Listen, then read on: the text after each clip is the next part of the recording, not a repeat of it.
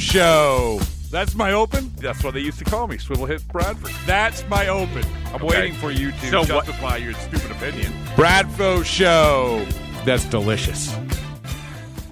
Boom sauce, everybody. Boom sauce. Well, I hope everybody's had a great week. I hope everyone's ready for a great weekend. I hope everybody has gone and subscribed to the Bradfo Show and left a positive review as well. We here at the Bradfo Show have had a really good week, I think. We started out with Tori Lavello, always great. Dave Dombrowski came on for the Alex Cora news, talked about hiring Alex Cora, and today a really good one. Peter Fatse, the assistant hitting coach for the Red Sox, he is a really, really interesting guy. Now, did not go to Springfield College despite going to Minnechaug Regional High in Wilbraham, just a few miles away. So we give him a little bit of crap about that because who wouldn't want to go to the Harvard of Alden Street? He went to UConn where he was a teammate of George Springer, and he talks a lot about this on the podcast. There's some very, very interesting tidbits, not only about his time with Springer at UConn, but how he views Springer as well. Obviously, Springer is a big name in the free agent market and one the Red Sox fans are keeping a close eye on. But then he gets into the season and some of the hitters. Jackie Bradley talks about that, talks about the dynamics of being an assistant hitting coach. Listen, he's only 18 days older than JD Martinez. 18 days older than JD Martinez. He's a young guy, 33 years old. But if you listen to him, you can tell he knows what he's talking about, and he's a valued voice on the team. Alex Cora hired him last year. That was his first year. Obviously, for everybody, it was a very, very strange year. But I haven't had a chance to talk to Peter really since he was hired, and I really enjoy talking with him. So sit back, listen to this. We got another great Bradfo show already lined up. It's dropping on Monday. You're going to love it. But this is a great way to end the week. Peter Fatse. All right, we're honored to have on Peter Fatse, assistant hitting coach for the Red Sox. And, and Peter, my apologies. This is one of the bad things about uh, one of the many bad things uh, have gone that have gone on this year because of COVID. But I really didn't get a chance to talk to you too much um, before we had to part ways at spring training, and um, and I'm so glad that we get this chance now. Uh, so, how's everything going? How did the year go for you? And and as you sit here right now, it must feel a whole lot different than wherever you were sitting exactly one year ago.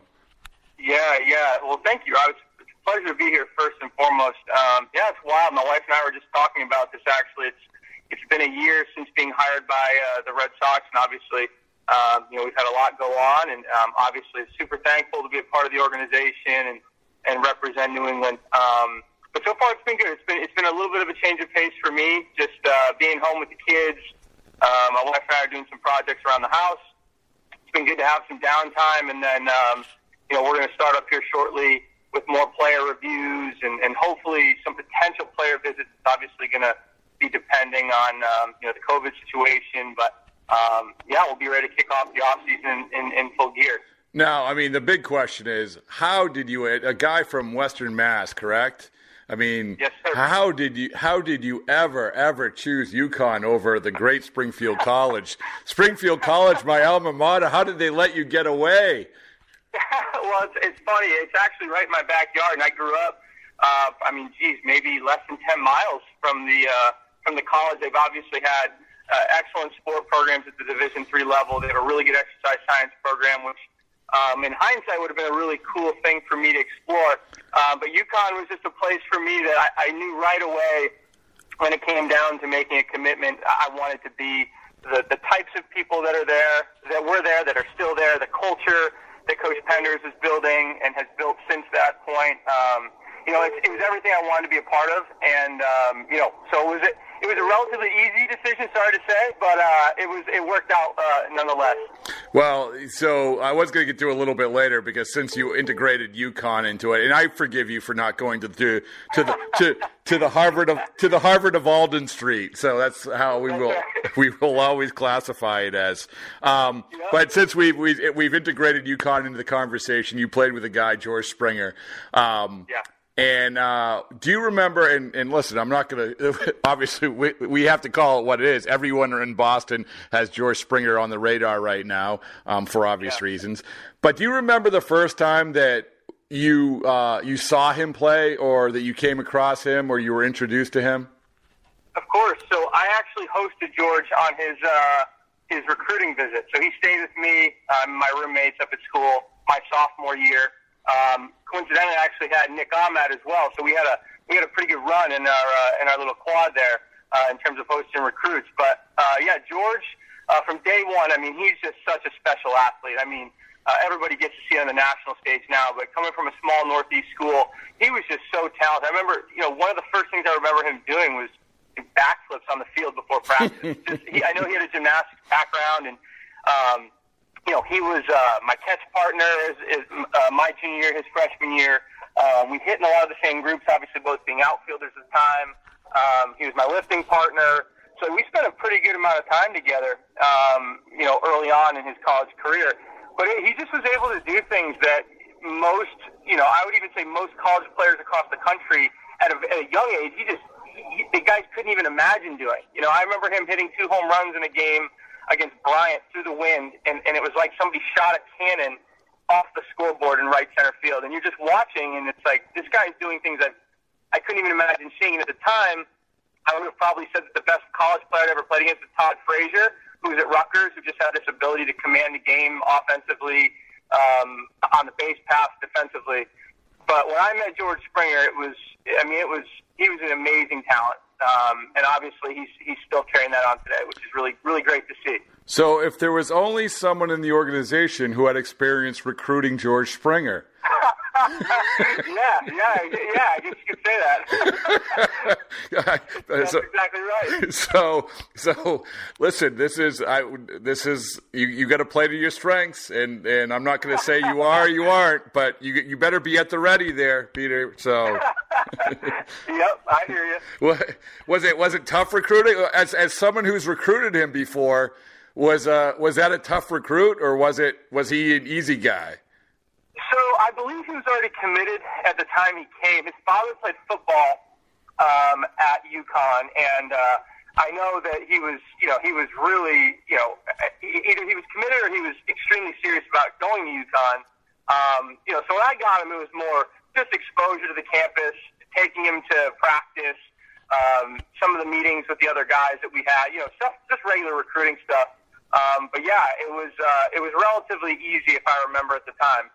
What what what is he better at? Obviously, he's a better player. We all you know get better at everything that we do as we get older. Um, Sure. But what is he? You watch him now. What is the thing that jumps out for you that he's like, oh Yeah. man, he's really gotten good at that? Mm-hmm. hmm Yeah, I would say.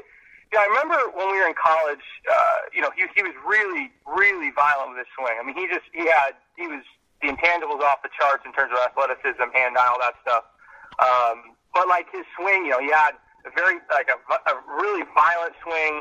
Um, and I remember at the time, you know, some of the evaluators like, well, he's going to have to tighten that up. And it was interesting to see his transition just over his, you know, from his minor league career, you know, getting to the big leagues and just making adjustments uh, to simplify things. You know, still has that same aggressive, uh, athletic move, but um, you know, obviously he's he's been able to, you know, put it into something that's extremely consistent and. Um, you know, something that's able to do a lot of damage at the major league level, which has been great to see. So uh, when you looked at this, and we're going to jump to sort of your season, your year. Um, Yeah. Obviously, highly regarded, and, and, and congratulations on, on on making the leap that you did, and well deserved. It was awesome. Thank you. I Um, appreciate that. You know, so like you said, a year ago, you're sitting there, get hired by the Red Sox, and and think that this is going to go this way or that way, and I feel like I can bring this to the table or that to the table. When you got when you got going with your job, let's say in spring training, what was something that you didn't anticipate? In terms of, you talking about spring training 1.0 or 2.0? Uh, one, I think 1.0, just in terms of like being really being integrated into now. You're, Sure. you know, you got the ma- you got the major league uniform on. Um, you're amongst the major league players, um, and and you think you know what you're in store for, and you had been around certainly major league players before, but not on a major league staff. But what is the thing that you didn't anticipate? Sure, no, that's a good question. Um, you know, I would say, well, to that point, I was, you know, it was really um, part of what Rocco and his staff, Derek Shelton, James Rowson, did in Minnesota was they they welcomed all of our coordinators to spend a lot of time during the season with the major league group. So we were able to travel, um, you know, make visits up to. Uh, I went to Minneapolis. I went to New York with the group, and so you know, preparing to be around a major league team wasn't you know I wasn't you know as I don't want to say like concerned about that, but it was something I had exposure to and, and had understanding of like the pregame work, how kind of things, you know, the lay, lay of the land uh, kind of went. Um, you know, I would say from day one, the thing, and this is more of just a testament to the type of players and people that we have. Uh, the players, everybody was just was just so welcoming and, and wanted to embrace and dig in. And um, you know, I was, you know, I'm always prepared or try to be as prepared as I can into in every situation that I go into. Um, but it, you know, having a dynamic where players trust you is really important for me. Um, and so I I was fully anticipating going in and earning that trust and you know, those guys, you know, kind of from right away, really, they they were kind of open arms and welcomed me, and it was. I again, I don't want to make it seem like it was like I was surprised by that, but I, I just I anticipated really having to continuously work to build that trust early on. Um, and like I said, I mean, it's something I try and do every day. Uh, but I was fortunate enough to have those guys from day one just, you know, really buy, you know, buy into me and, and, and kind of what I brought to the table.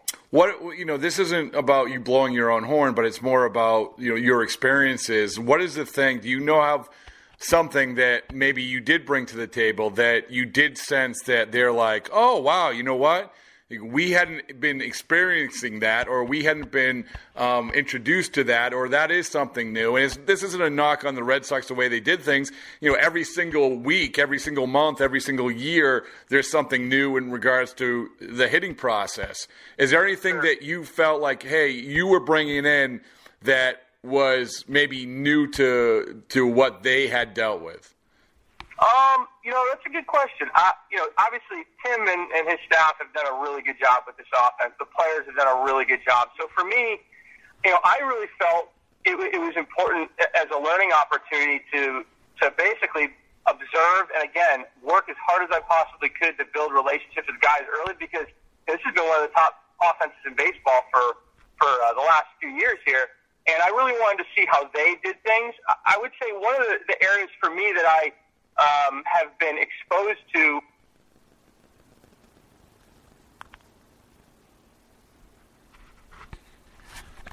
Um, do you want me to just pick up and yeah, just yeah. start off? No, no, that's fine. Yeah.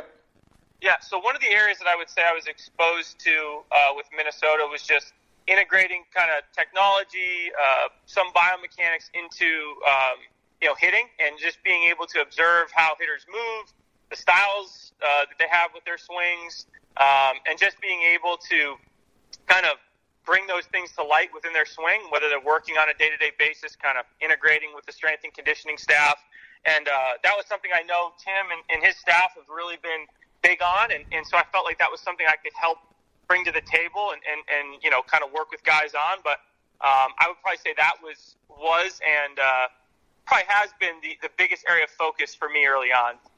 Give me an example, I guess. You know, because that's a pretty, you know, obviously that's pretty broad, but yeah, yeah. I, I, I think I people say, like so, that. I mean, basically, we have, you know, we have systems that are able to, you know, take information uh, on a hitter's, you know, sequence, right? So how their body's working. So whether I'm getting information on, you know, so how somebody's hips are working, or how somebody's lower half's working, or how somebody's upper half's working, kind of taking that information and, and doing the best we can to kind of build drills and uh, build training that helps the player feel or create awareness of what they're trying to, you know, what they're what that specific uh, area is influencing in the swing. So whether it's a lower half drill trying to get more explosive, whether it's you know a hitter trying to use the ground better, just using all the information that we're able to get to try and kind of you know build out a training program uh, or drills for them to uh, you know, continue to develop that feel. Was there was there one guy in particular that you you know obviously you you worked with a lot yeah. of guys. And was there one guy in particular like like you maybe really clicked with? Um, I would say early on, you know, we spent a lot of time with Mitch um, in spring training, building out a routine. Uh, myself, as well as the uh, you know the strength and conditioning staff, we kind of collaborated and and we put together just a, a different uh, routine for his lower half. So just focusing on how his hips load and unload, you know, what we tried to do is build it in an environment where he wasn't swinging a bat, so he was able to kind of program the moves we want. And then we'd go in the cage and we'd test it out, stress it out, and and we just kind of, you know, we worked obviously through Mitch's feedback and and we're able to build something that he he was confident in. So, um, you know, that was really that was probably the first uh, example of that uh, cohesive approach, if, if that makes sense. No, it makes a lot of sense, and I mean that's a pretty good example because he had a pretty Yeah. good year. So, Yeah, yeah. um, you know, I remember, you know, and I don't know how old you were, but you know, when Theo Epstein was coming up in 2003 um, as the general manager of the Red Sox, your hometown Red Sox. I assume they were your hometown Red Sox. Do you root for the Yeah, Red. Sox? Yeah, yeah. Of course. So you know that that was that was a big deal. I mean, he's 28, 29 year old GM, um, being a 29, 29 year old GM. But I, you know, having followed him around that year and been around, there was the challenge of there's guys older than you, you right? Yeah. I mean, that was that was a very real thing for him to like walk into a clubhouse and and and some guys are you know that's just a reality sometimes the guys there's there's ageism in baseball sometimes Sure. and so I don't know if that was in the back of your mind. Like for instance, you know, JD Martinez is older than you, I believe, right? Uh, yeah, we're, we're actually born the same month in August. The same of month. '87. But- so we're we're pretty close. Oh, okay, it's perfect. I mean, perfect. Whether you know, but still, it's it's you know, it's there is whether it's reality or not. I don't know if it was in the back of your mind that I, like you said. I want to make sure that I prove myself, that I'm respected, so forth and so on. And then you have a guy like, for instance, JD, who is so, you know, like obviously so well versed in hitting and, you know, a week older than you, whatever it is. But I don't know if that was a thing for you or not, or maybe maybe that's just um, I'm making this up. No, no, no, no. It's a really good question. Uh, you know, like I like one of the things that I remember um, talking with the leadership group when I got hired was that question kind of uh, kind of came up uh, indirectly, and you know, I my belief is um, I'm going to do everything that I can every day to number one. It's it's it's always for the player, right? It's never about me. So I'm going to do everything that I can to help the player be prepared for that game and to bring their best version out. I'm going to do my best to communicate with everybody that I can. I'm not always going to, you know, I'm not always going to be right, uh, but I'm going to do my best to, to come to the best answer that I can, and I'm going to collaborate the, with the player. And I've always found that that approach, no matter, and, and again, you know, not only am I 33, I guess, I never played in the big leagues. So, you know, for me, it was, I'm going to do the best I can to be prepared and help these guys. Um, and, and if, and again, building relationships that's why building relationships is so important because that becomes the foundation of everything else that you do. So, you know, when you know when the mindset for me was building the relationships and then bringing things to the table to empower these guys every day, I, think the age thing didn't even come into play. I mean, I think Mitch made a joke because he was actually about three years older than me, uh, but that was the only time I'd even had a conversation really with anybody and uh, about it. You know. That you know, it's it's again. I I think that once you get going, the age Yeah. thing goes away pretty quick. You know. Yeah. So. Yep. I mean, it's it's Tom, Tom Brady is uh, is you know he's older than his offensive coordinator. I don't think it's a, I don't think it's an issue. So Right. Right. Exactly. um, you know, one of the guys who I'm always interested in, who had like a very interesting year as well, it was Jackie Bradley, and and you know I interviewed Jackie. Well, it was a winter meetings before last year, before 2019, and he uh, he had started you know doing the um, Craig Wallenbrock thing, going out to L.A. and um, and he was so optimistic that offseason. I mean, he I think his quote was like everything I had learned before was wrong, and I feel so right, and I've adjusted my swing, and it didn't translate. I mean, it, we've seen positives and negatives in that respect, but it didn't translate. And this year, he was he said in spring training when we actually could talk to him, you know, he was talking about simplifying, simplifying, simplifying. And a, as it turned out, that last month of the season, I mean, you have had a guy hitting over 300 with an OPS over 900, um, and being the player, you know, the, the really really good Jackie Bradley. From your perspective, he must have been an interesting guy to work with.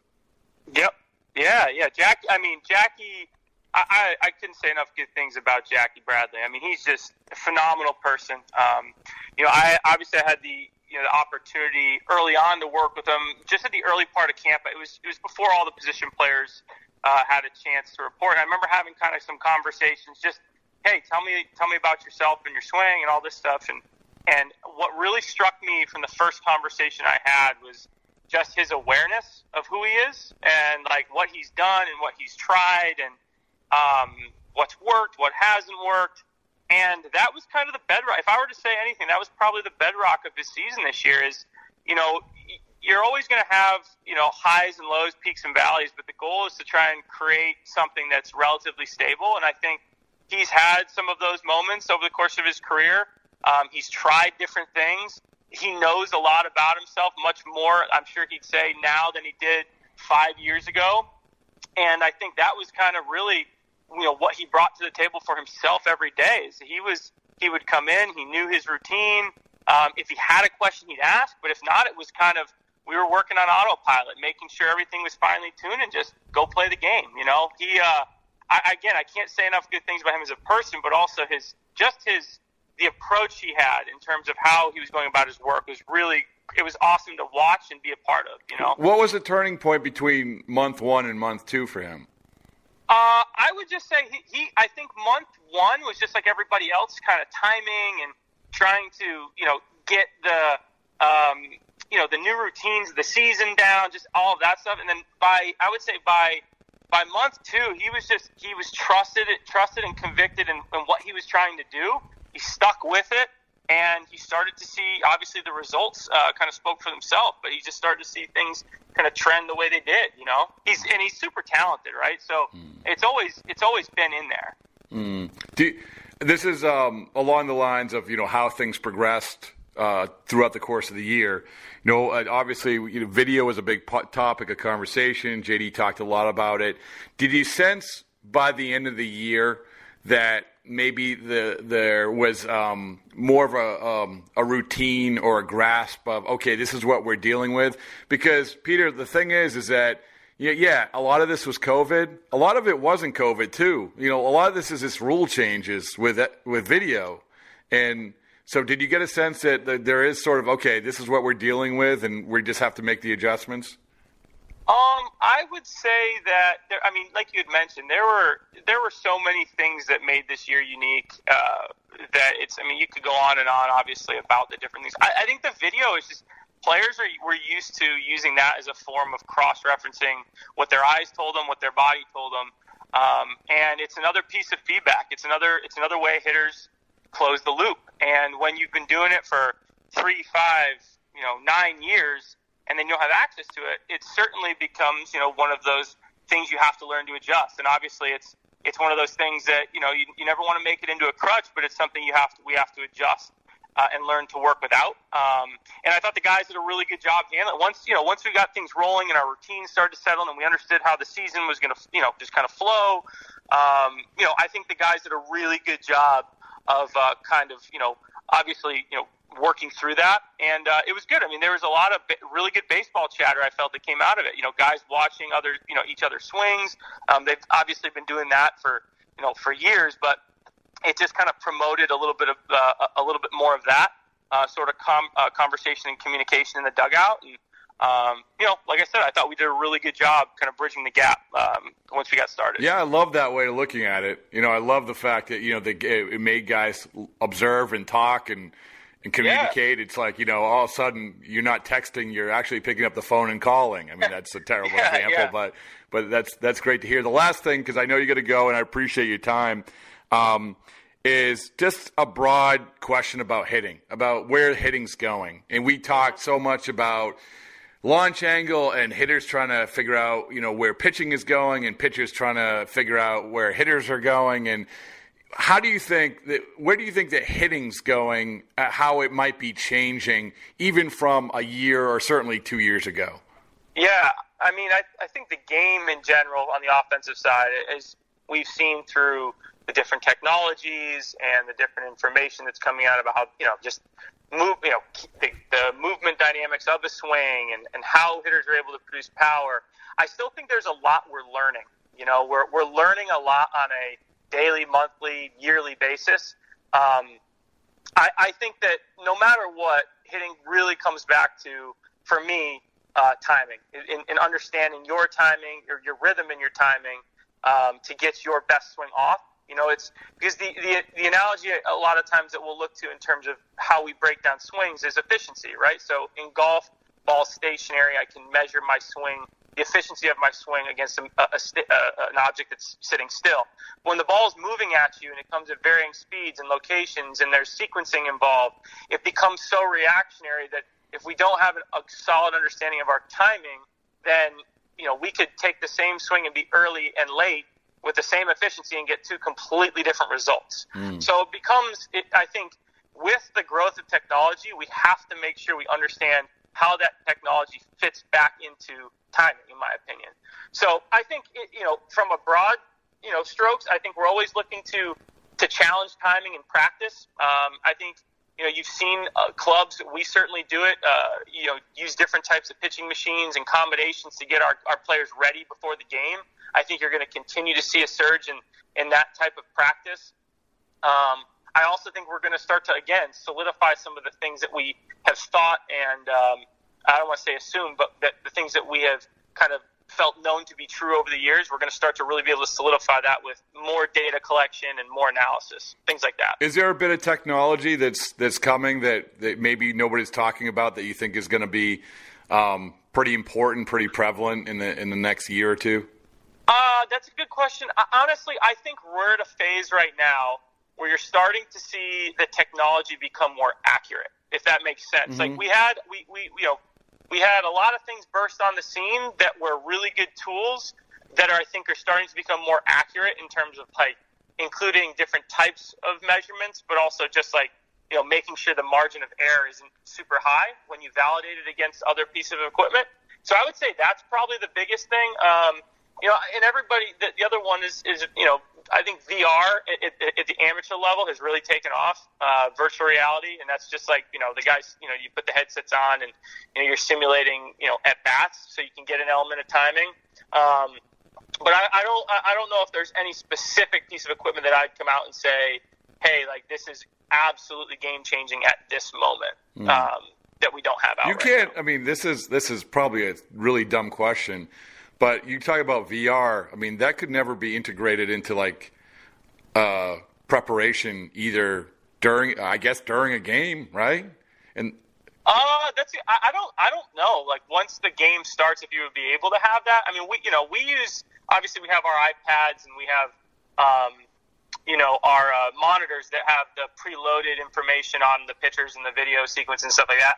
I mean, maybe you could. It, I think it all depends at the end of the day, it all depends on the hitter's preference. You know, some hitters just like the machine, right? Some hitters love to like love to challenge themselves off the machine before a game because it stresses their timing. Other guys don't. Uh, some guys like to study and look at tons of video. Other guys just want to know speeds and velocity or, or velocities and movement. Excuse me. Like they want to know simple information. So I think it all depends on who the guy is and what they want. Hmm. No, that makes sense. Was, uh, and again, I, I I, it, as soon as you said it, I'm like, oh, you know, I wouldn't mind doing that if I was a hitter. Like, okay, yeah. you getting ready for this pitcher? Let's pop this thing on and see what it's going to look like. Um, right. Well, Peter, you made a lot of good choices in your life, and one of them was not going to AIC. So, so if, if you are if you are going to Springfield College, um, the, and you did go to UConn, which obviously worked out for you. Uh, yeah. At least the other the other feather in your cap is that you did not go to almost in college. Um, oh man! So uh, you see, only a Western Mass guy could understand what we're talking about, but it's okay. it's okay. But um, but I really appreciate you taking the time. It was great stuff, and, and I do look forward to uh, Springfield. Uh, I'm sorry, in spring training that we are have, uh, able to have a conversation, no matter if it's six feet away with masks or whatever, but just something other than a phone call or even Zoom. So yeah, absolutely, Rob. Well, I appreciate the time. Thanks for having me on.